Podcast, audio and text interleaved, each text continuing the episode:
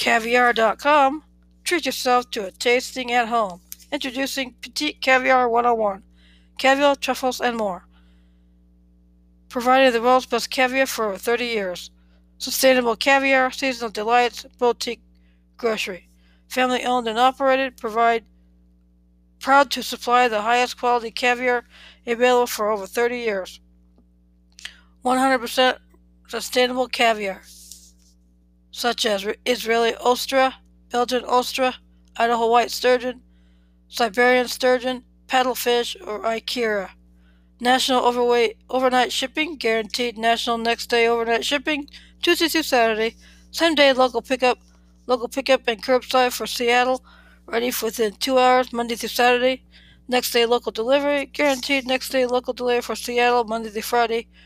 Shop grocery for such items like Bellwether Farms cream Fresh, Betsy's Blink, gluten-free Betsy's Blink, black truffle butter, white truffle oil, La Brujilla, yellowfin fina, yellow belly, in olive oil, Trussell's original spice blend, truffle salt, hosting and wares, mother of pearl caviar spoon, mother of pearl spoon with blue handle, Great Barrier Reef petite spoon with pointed tip, round mother of pearl palette caviar presentoir with sterling band, petite mother of pearl caviar spoon, Saint Hilaire modern caviar presentoir, Fruxis Saturn silver plated caviar cup, homemade recipes and more like mink potato, roasty with caviar and cream fresh, deviled quail eggs with caviar, blink with buckwheat. Bartleby.com, an easier way to study hard. Ask a question. You have homework questions, and Bartleby subject matter experts have answers. Ask away. Most questions are answered in as fast as 30 minutes, and you'll be notified by email when your answer is ready. Find a solution. Proofread your paper. Bartleby experts will look over your paper with their advanced grammar and spell checkers. Bartleby Learn. Access step by step solutions to millions of textbook problems. A searchable database of solutions to homework questions and subject matter experts on standby 24 7 when you're stuck. Bartleby Write. Write better right now. Scan for accidental plagiarism, check spelling and grammar, and formal citations correctly so you can spend less time writing and get the grade you want. Bartleby Tutor 24 7 online tutoring service gives you Bartleby's personalized instruction how you want and the flexibility you demand. With convenient options, you can find the best fit for your lifestyle and study habits. Bartleby Learn, search, solve, succeed. Study smarter with access to millions of step by step textbook solutions and uh, searchable digital database of homework solutions and subject matter experts on standby 24 7 to provide homework help when you need it. Subscribe and your first week is $4.99. After first week subscription, auto news monthly to 99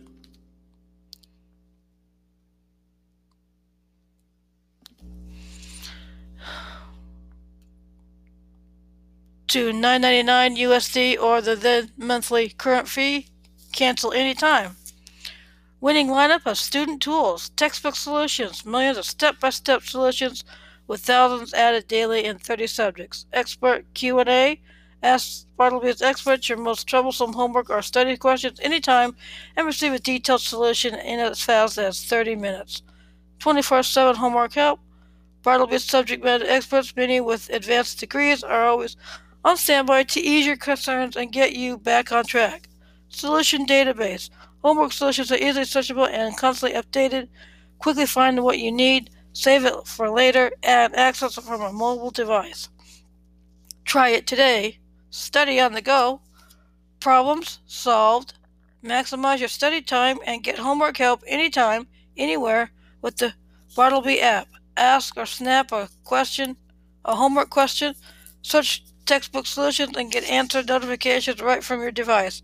Download it on the App Store or Google Play. Bartleby Write. Compose with confidence. Quit starting at a blinding cursor. Oh, quit staring at a blink, blinking cursor. Easier essay composition is right here with your new favorite plagiarism and grammar checker. Their all-in-one writing help tool is designed to reduce mistakes, improve writing habits, and transform OK messages into stellar ones so you can submit your paper with confidence, all for only $9.99 a month. Try Bartleby Write. 24 7 personal writing tour. Plagiarism checker.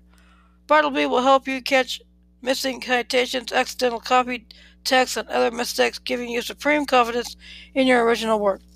Grammar and spell checker. Author your own success story with writing help to eliminate mistakes. Early scoring. Bartleby's advanced algorithm scans your paper and compares to thousands of similar papers to produce a score before you turn it in. Citation assistance, whether it's MLA, MLA grammar checks or APA assistance, citing source in a cinch. Try it today. Bartleby Tutor, one on one tutoring on your schedule, whether it's a one time question or a homework problem that needs a private study session solution, Bartleby's got you. Their team of live tutors are available 24 7. Get started today with a free 15 minute session on them. Find a tutor, get a tutor on your computer. All tutoring sessions occur in real time via messaging or audio for easy collaboration on homework and help, textbook solutions, and more. 24 7 availability. Tutors are on demand day or night and can accommodate your school and life balance. When you're ready to study, so is Bartleby. Flexible options.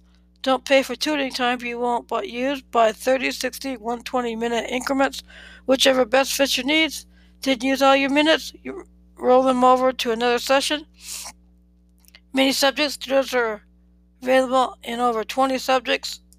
Bartleby experts will help make sense of the toughest concepts in engineering, math, physics, business, and more. Find a tutor. Ready to get started? Sign up for 24 7 homework help now. Good morning. Hope you're ready for another presidential profile. U.S. President number 21, Chester A. Arthur, Part 1. Chester Alan Arthur, October 5, 1829 to November 18, 1886, was an American attorney and politician who served as the 21st President of the United States from 1881 to 1885. Previously the 20th Vice President, he succeeded to the presidency upon the death of President James A. Garfield in September 1881, two months after Garfield shot by an assassin. Arthur was born in Fairfield, Vermont, grew up in upstate New York, and practiced law in New York City. He served as the quartermaster general of the New York militia during the American Civil War. Following the war, he devoted more time to New York Republican politics and quickly rose in Senator Roscoe Conkling's political organization. President Ulysses S. Grant appointed him to the post of collector of the Port of New York in 1871, and he was an important supporter of Conkling and the stalwart faction of the Republican Party. In 1878, President Rutherford B. Hayes fired Arthur as part of a plan to reform the federal patronage system in New York. Garfield won the Republican nomination for president in 1880, and Arthur was nominated for vice president to balance the ticket as an Eastern stalwart. Four months into his term, Garfield was shot by an assassin. He died 11 weeks later, and Arthur assumed the presidency. At the outset, Arthur struggled to overcome a negative reputation as a stalwart and product of Conkling's organization. To the surprise of the reformers, he advocated and enforced the Pendleton Civil Service Reform Act. He presided over the rebirth of the U.S. Navy, but he was criticized for failing to alleviate the federal budget surplus, which had been accumulating since the end of the Civil War. Arthur reluctantly signed the Chinese Exclusion Act, which barred the entry of Chinese laborers. The 1875 Page Act barred Chinese women from entering the country and was the first total ban on a nation or ethnic group from immigrating to the country. Suffering from poor health, Arthur made only a limited effort to secure the Republican Party's nomination in 1884 and retired at the end of his term.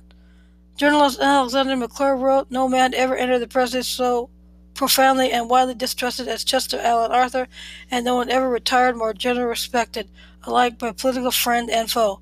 Arthur's failing health and political temperament combined to make his administration less active than a modern president, yet he earned the praise among contemporaries for his solid performance in office. The New York World summed up Arthur's presidency at his death in 1886. No duty was neglected in his administration, and no adventurous project alarmed the nation. Mark Twain wrote of him, It would be hard indeed to, bet, to better present Arthur's administration. Early life, birth, and family. Chester Allen Arthur was born October 5, 1829, in Fairfield, Vermont. Arthur's mother, Malvina Stone, was born in Berkshire, Vermont, the daughter of George Washington Stone and Judith Stevens. Her family was primarily of English and Welsh descent, and her grandfather, Uriah Stone, had served in the Continental Army during the American Revolution. Arthur's father, William Arthur, was born in Dreen, Cullybackey County, Antrim, Ireland, to a Presbyterian family of Scots-Irish descent. He graduated college in Belfast and immigrated to the province of Lower Canadian 1819 or 1820, Malvina Stone met William Arthur when Arthur was teaching school in Dunham, Quebec, near the Vermont border. They married in Dunham on April 12, 1821, soon after meeting. The Arthurs moved to Vermont after the birth of their first child, Regina. They quickly moved from the Burlington to Jericho and finally to Waterville as William received positions teaching at different schools. William Arthur also spent, also spent a brief time studying law but while still in Waterville, he departed from both his legal studies and his Presbyterian returned to join the Free Will Baptists. He spent the rest of his life as a minister in that sect. William Arthur became an outspoken abolitionist, which often made, his, made him unpopular with some members of his congregations and contributed to the family's infrequent moves. In 1828, the family moved again to Fairfield, where Al- Chester Allen Arthur was born. The following year, he was the fifth of nine children. He was named Chester after Chester Abell, the physician and family friend who assisted in his birth, and Allen for his paternal grandfather. The family remained in Fairfield until 1832 when William Arthur's profession took them to churches in several towns of Vermont and upstate New York.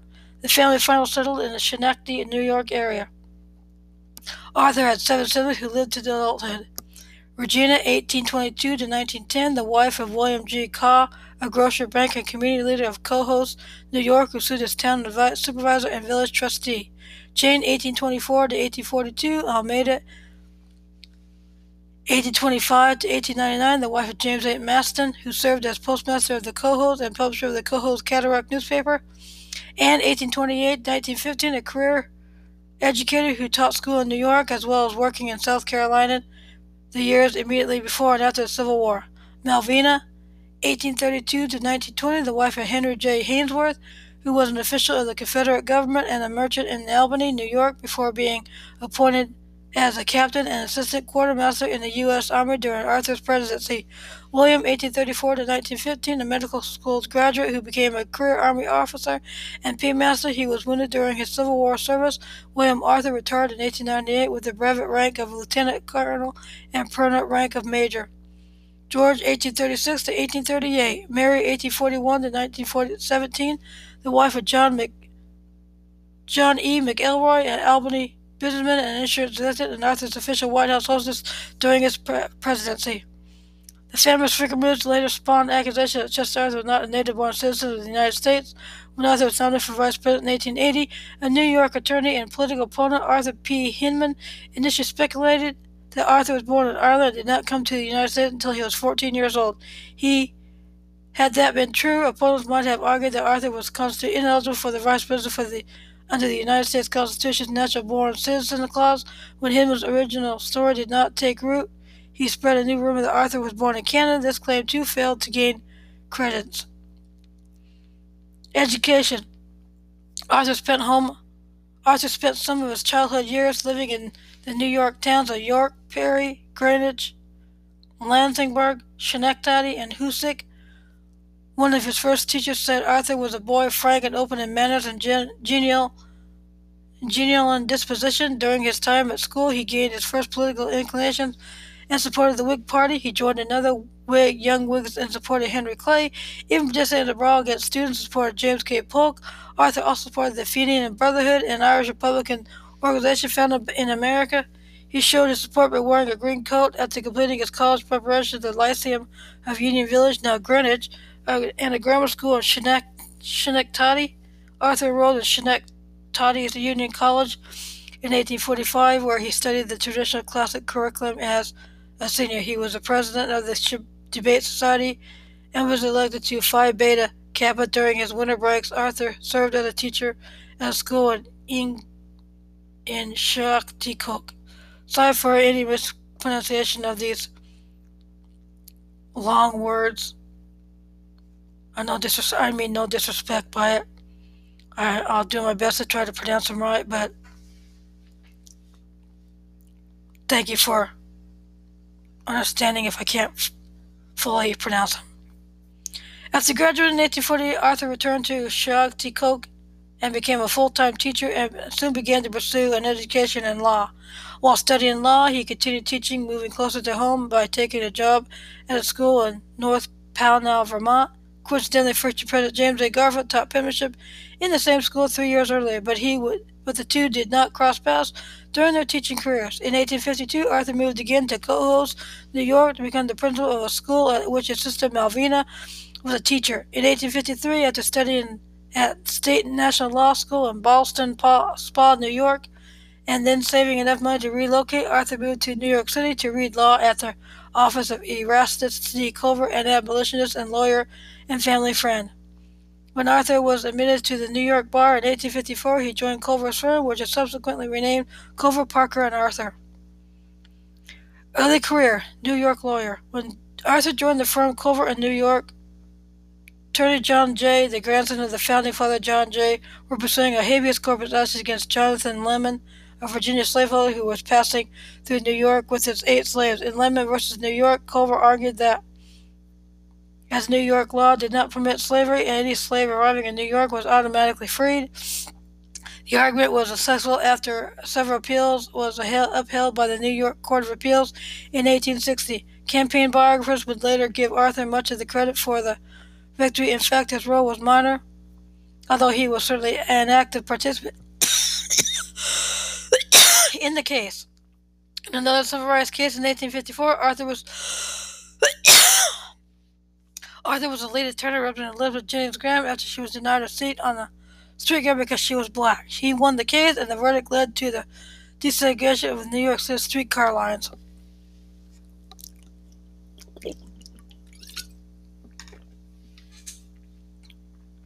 In 1856, Arthur courted Ellen Herndon, the daughter of William Lewis Herndon, a Virginia naval officer. The two were soon engaged to be married. Later that year, he started a new law partnership with a friend, Henry D. Gardner, and traveled with him to Kansas to consider pursuing land and setting up a law practice. setting up a law practice there. At that time, the state was the scene of a brutal struggle between pro slavery and anti slavery forces, and Arthur lined up firmly with the latter. The rough frontier life did not agree with the genteel New Yorkers. After three or four months, the two young lawyers returned to New York City, where Arthur comforted his fiancee after her father was lost at sea in the wreck of the SS Central America. In 1859, they were married at Calvary Episcopal Church in Manhattan. The couple had three children. William Lewis Arthur, December 10, 1860 to July 7, 1863, died of convulsions. Chester Allen Arthur II, July 25, 1864 to July 18, 1937, married Maria Townsend, then Rowena Graves, father of Gavin Arthur. Ellen Hansbrough, Herndon, Nell Arthur Pink- Pinkerton, November 21, 1871 to September 6, 1915, married Charles Pinkerton. After his brief marriage, Arthur devoted his efforts to building his law practice. Well, after his marriage, Arthur devoted his efforts to building his law practice, but also found time to engage in Republican Party politics. In addition, he indulged in his, his military interest by becoming Judge Advocate General for the 2nd Brigade of the New York Militia. Civil War. In 1861, Arthur was appointed,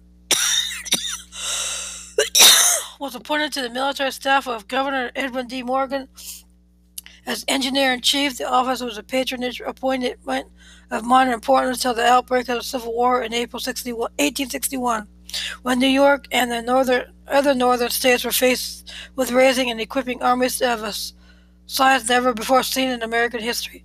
Arthur was commissioned as a brigadier general and assigned to the state militia's quartermaster department. He was so efficient at housing and outfitting the troops that poured into the New York City that he was promoted to inspector general of the state militia in March 1862 and then to Quartermaster General that July. He had an opportunity to serve at the front when the 9th New York Volunteer Infantry Regiment elected him commander and the, with the rank of colonel early in the war.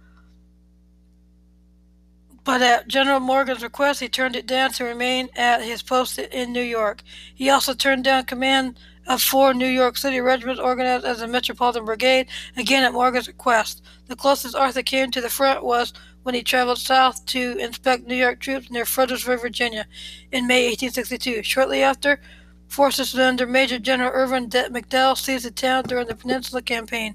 That summer, he and other representatives of northern governors met with Secretary of State William H. Seward in New York to coordinate the raising of additional troops and spent the next few months enlisting New York's quota of 120,000 men.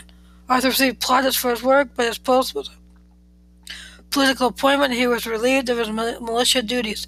In January 1863, when Governor Horatio Seymour, a Democrat, took office, Reuben Fenton won the 1863 election for governor. Arthur requested reappointment. Fenton and Arthur were from different factions of the Republican Party, and Fenton had already committed to appointing another candidate, so Arthur did not return to military service. Arthur returned to being a lawyer, and with the help of additional contacts made in the military, he and the firm of Arthur and Gardner flourished. Even as his professional life improved, however, Arthur and his wife experienced a personal tragedy as their only child, William, died suddenly that year at the age of two.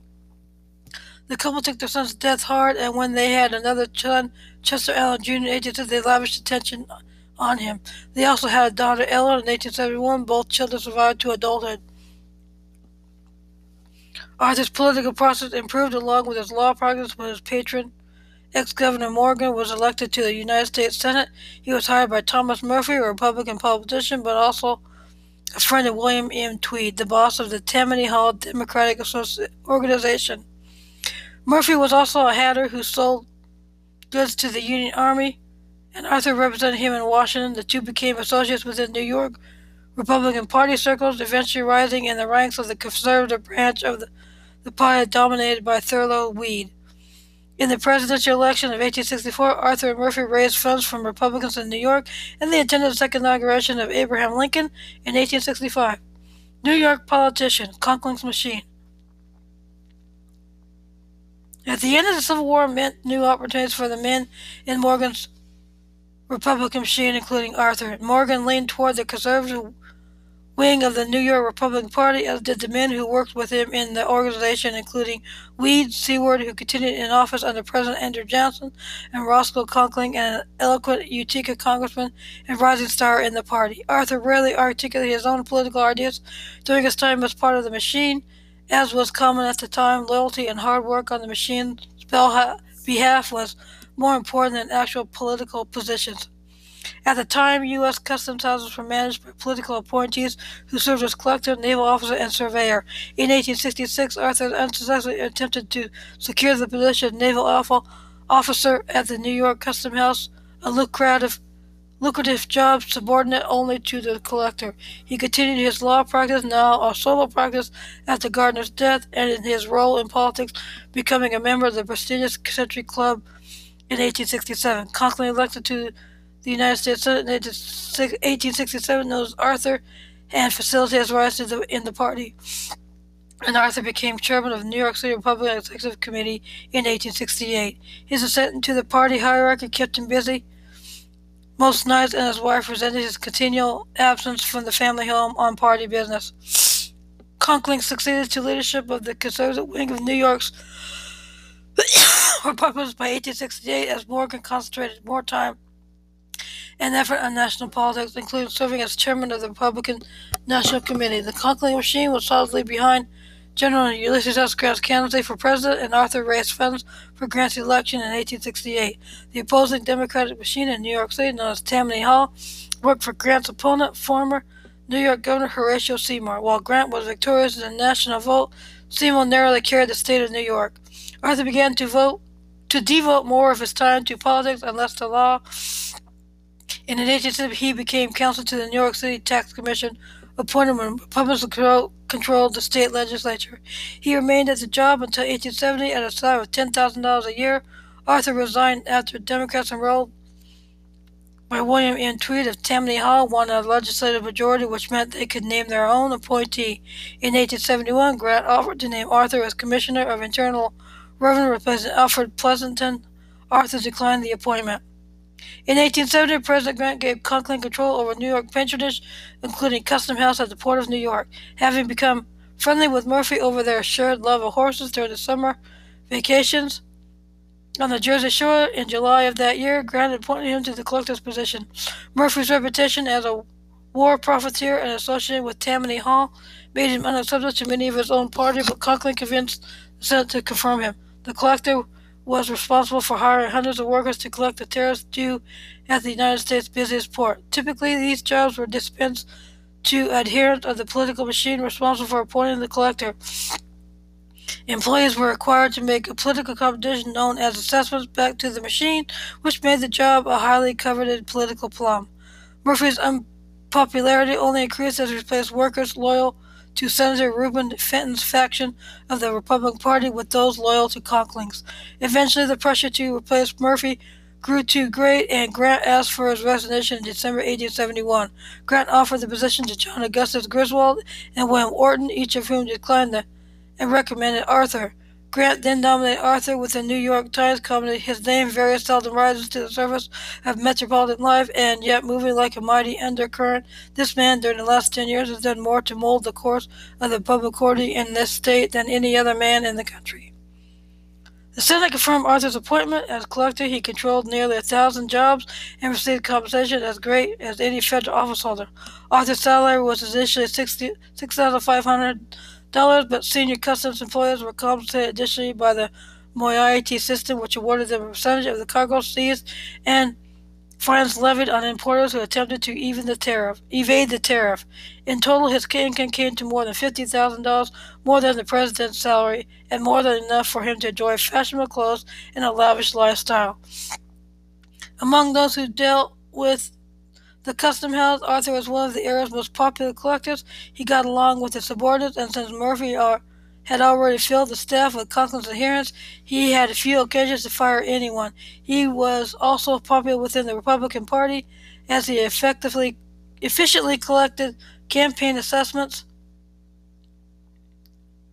for the staff and placed party leaders' friends on jobs as positions became available. Arthur had a better reputation than Murphy, but Reformers still criticize the patronage structure and the moiety system as corrupt. That's moiety, M-O-I-E-T-Y system as corrupt. As a rising tide of reform within the party caused Arthur to rename the financial structures for employees as voluntary contributions in 1872, but the concept remained and the party reaped the benefit of controlling government jobs. In that year, Reform-minded Republicans formed the Liberal Republican Party and voted against Grant, but he was elected, re-elected to, in spite of their opposition. Nevertheless, the movement for civil service reform continued to chip away at Conkling's patronage machine. In 1874, custom house employees were found to have improperly assessed fines against an importing company as a way to increase their own incomes, and Congress reacted, repealing the moiety system and putting the staff, including Arthur, on reg- regular salaries. As a result, his income dropped to twelve thousand a year, more than his nominal boss, the Secretary of the Treasury, but far less than what he had previously received. Clash with Hayes.